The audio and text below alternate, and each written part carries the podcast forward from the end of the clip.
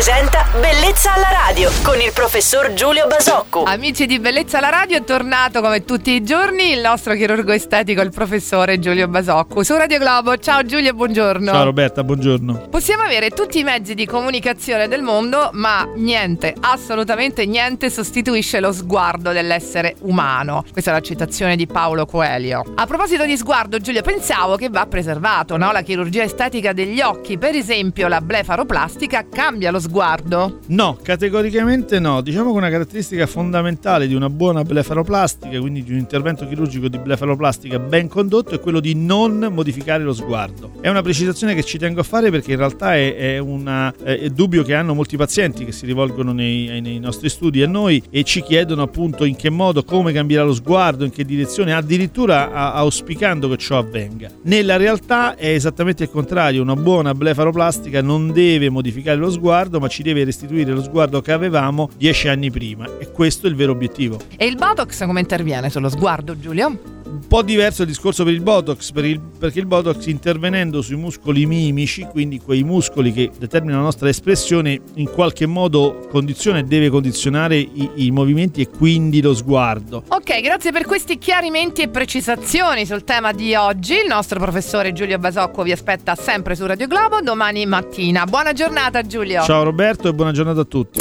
Bellezza alla radio.